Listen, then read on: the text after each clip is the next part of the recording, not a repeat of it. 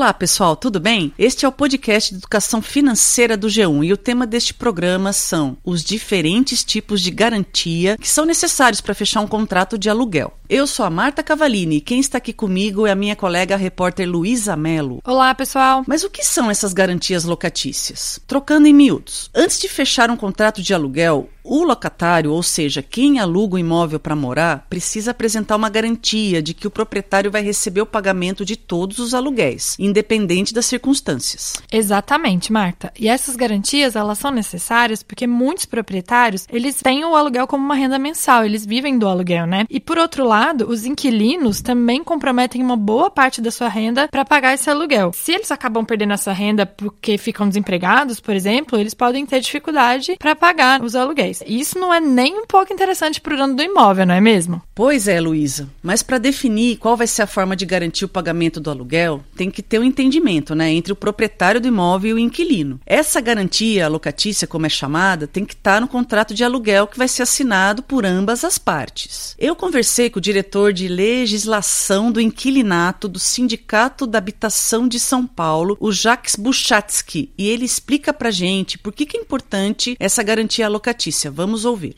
Garantias na locação. Para que, que existem? Para garantir o locador que ele vai receber o dinheiro dele. Vamos lembrar sempre que a locação tem esse lado de ser um investimento. Na visão do locador é investimento. Ele quer receber do mesmo jeito que quando ele aplica um dinheiro no banco, ele quer receber os juros e o dinheiro. Na locação é a mesma história. Como as pessoas têm medo e como as pessoas não têm toda aquela sofisticação técnica que um banco tem, por exemplo, para analisar quem é o bom inquilino, vai pagar sempre, etc., o que, que as pessoas fazem? Alugam, analisam, mas alugam e pedem algum tipo de garantia.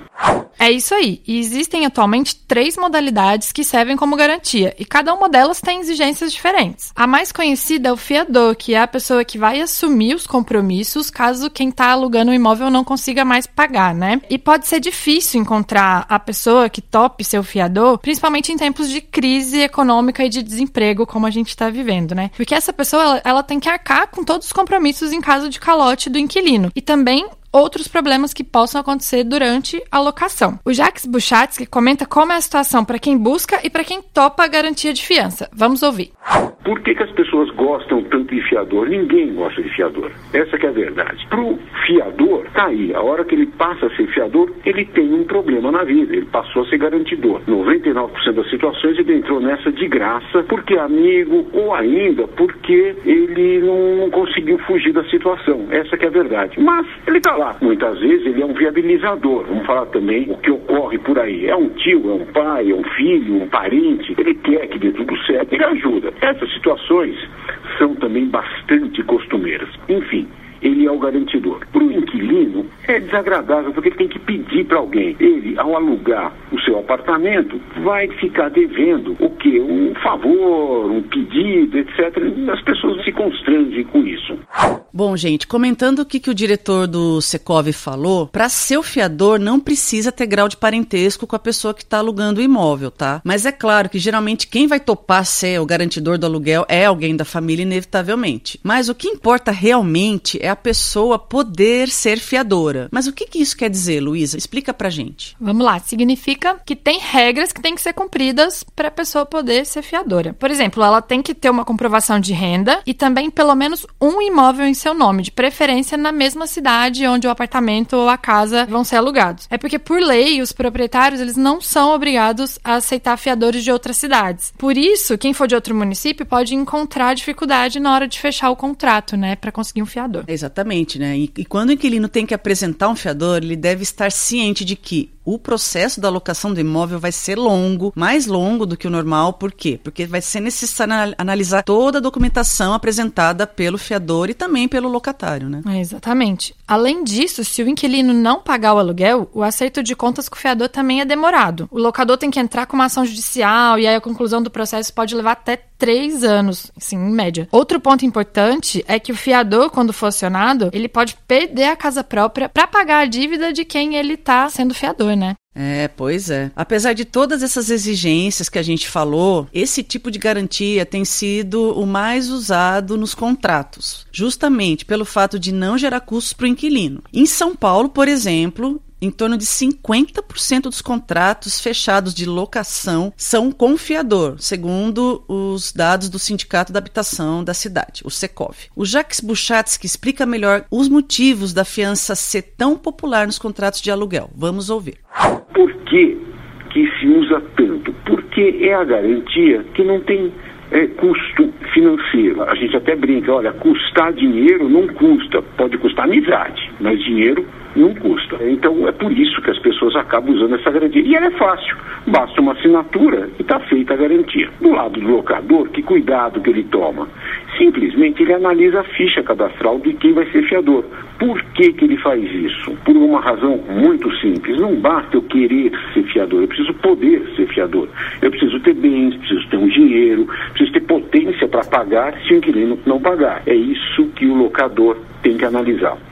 Bom, e quando o inquilino não tem condições de conseguir um fiador, a opção mais procurada é o depósito ou seguro calção. Nessa modalidade, o inquilino ele tem que pagar um valor adiantado no momento da locação do imóvel. Por lei, esse valor é limitado a três vezes as despesas mensais do imóvel, que são o aluguel, o condomínio e o IPTU. É, e é importante destacar que o inquilino vai poder reaver esse dinheiro no término do contrato, se não houver falta de pagamento do aluguel ou dano ao imóvel, por exemplo, né? Além disso, o dinheiro é devolvido ao inquilino com a correção da poupança de todo o tempo que esteve depositado. É, e vale lembrar que para quem está alugando aí um imóvel, só vale depositar o valor depois que o contrato tiver firmado. E essa poupança, ela tem que ser conjunta no nome do locador e no nome do locatário, e qualquer movimentação financeira feita nessa conta tem que ser comunicada oficialmente, né, Marta? Sim, exatamente. Mas os contratos também podem prever que o valor antecipado pague os últimos três meses de aluguel, tá? Nesse caso, o inquilino não recebe o dinheiro de volta. Em compensação, não vai precisar se preocupar com o final do período de aluguel. E em caso de renovação do contrato, o dinheiro continua na poupança até que o contrato termine. Isso é importante também ressaltar. Bem lembrado. Só que alguns proprietários eles acham que três meses de garantia não são suficientes para cobrir todos os prejuízos que eles vão ter e eles também acham o tempo de uma ação de despejo muito longo, porque quando o locatário fica inadimplente, começa uma fase de cobrança e ela pode levar mais tempo do que esses três meses que o calção cobre, né? É então, porque quando o proprietário ingressa com a ação, o prejuízo já, já existe, ele já está ali, né? E a justiça pode levar meses para determinar a desocupação do imóvel e aí depois vem anos para reaver o dinheiro. Isso sem contar, né, também as dívidas de condomínio e IPTU, né, se a pessoa mora em apartamento, aumentando o prejuízo do locador, né? É isso aí aí. E esse depósito calção pode incluir ainda a emissão de títulos de capitalização como garantia não tem um limite de valor, aí é o que as partes acordarem. E se não houver o pagamento do aluguel, o locador recebe o resgate desses títulos para cobrir o prejuízo. Sim, é, explicando melhor para vocês, gente. Ó, o inquilino compra títulos de capitalização após negociar com o proprietário do imóvel quantos aluguéis serão capitalizados. Normalmente são de 6 a 12 meses de aluguel. E o dinheiro rende enquanto o contrato de aluguel está correndo. É isso aí. E de acordo com o Sindicato da Habitação de São Paulo, o depósito calção tem sido a segunda modalidade de garantia mais utilizada na cidade. Em torno de 30% dos contratos de aluguel na capital paulista são firmados usando essa garantia. O Jacques Buchatsky, do Secov, explica como funciona essa modalidade e vamos ouvir.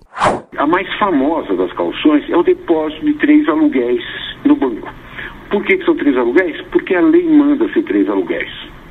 É depositado numa poupança, quando acaba a alocação, o inquilino levanta o dinheiro, que é o principal, levanta o rendimento de juros, correção, sem qualquer problema. Na fiança, eu só preciso de algum amigo, de algum, de alguém que se disponha a assinar o contrato. Eu não despendo dinheiro, não gasto, não tem custo algum. Na calção, eu preciso do bem, eu preciso do patrimônio para ser entregue. Na melhor das hipóteses para o inquilino, ele vai precisar de um valor de três aluguéis para ser entregue, ser depositado numa poupança, para daí garantir. Nas outras, então, está bastante corrente por aí, o título de capitalização, tem se falado de 8 a 12 meses de aluguel em títulos de capitalização, conforme o caso, conforme o bairro, conforme a cidade, conforme a situação cadastral dos envolvidos.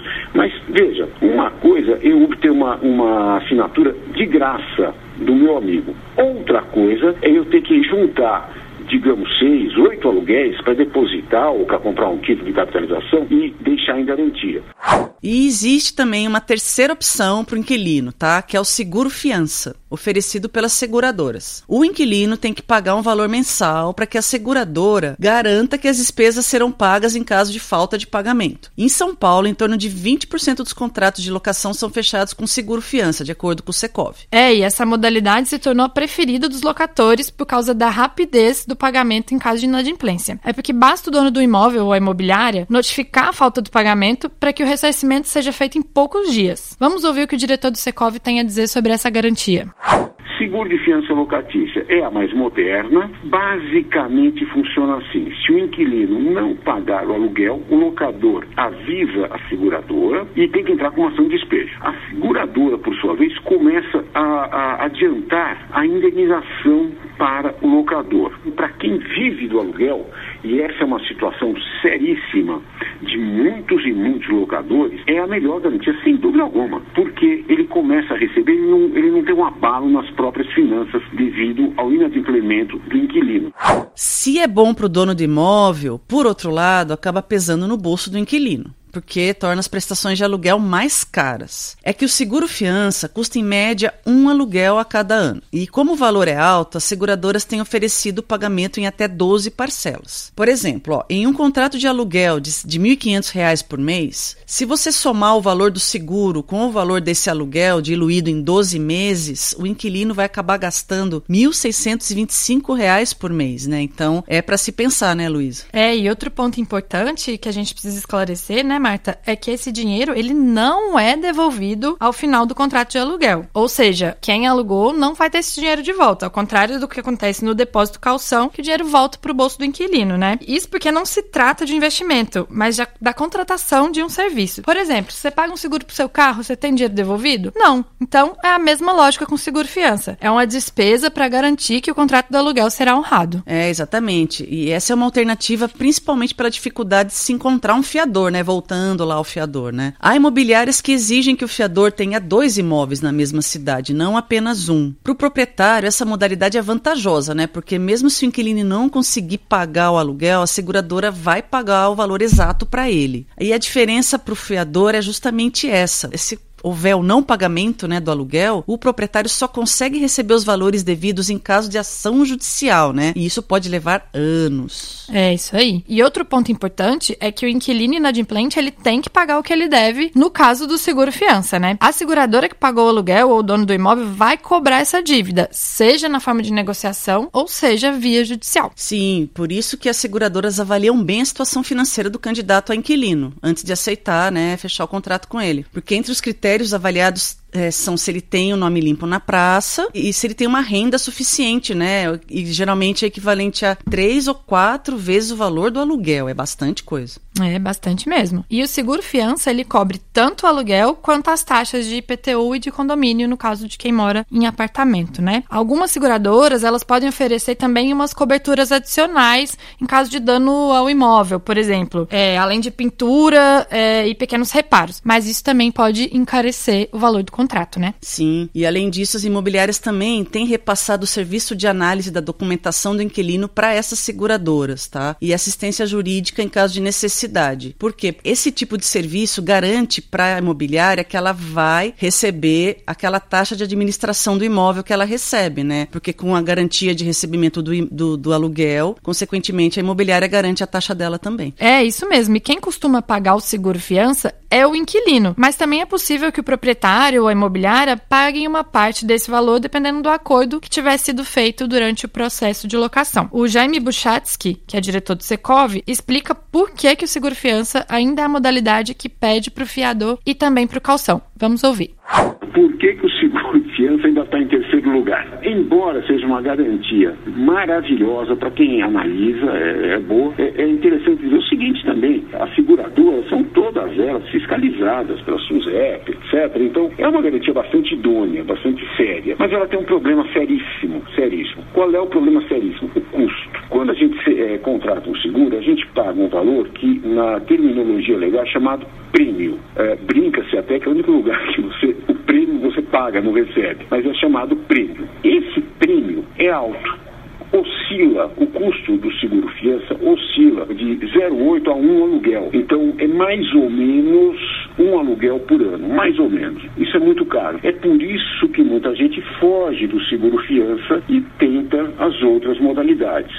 Bom, mas independente da garantia exigida pelo locador, é importante ler atentamente o contrato. Tanto proprietários quanto inquilinos têm direitos e deveres que devem ser cumpridos e respeitados. Se acontecer alguma coisa que atrapalhe pagamento ou a condição do imóvel, a garantia locatícia deverá ajudar e todas as partes devem saber de tudo que está acontecendo. E por hoje é só, pessoal. A gente espera que você tenha gostado das dicas e que tenha entendido como funcionam as garantias locatícias. Isso mesmo, galera. Ó, e continue acompanhando, tá? A gente lembra que toda semana tem um podcast novo de educação financeira aqui no G1. Até mais. Tchau!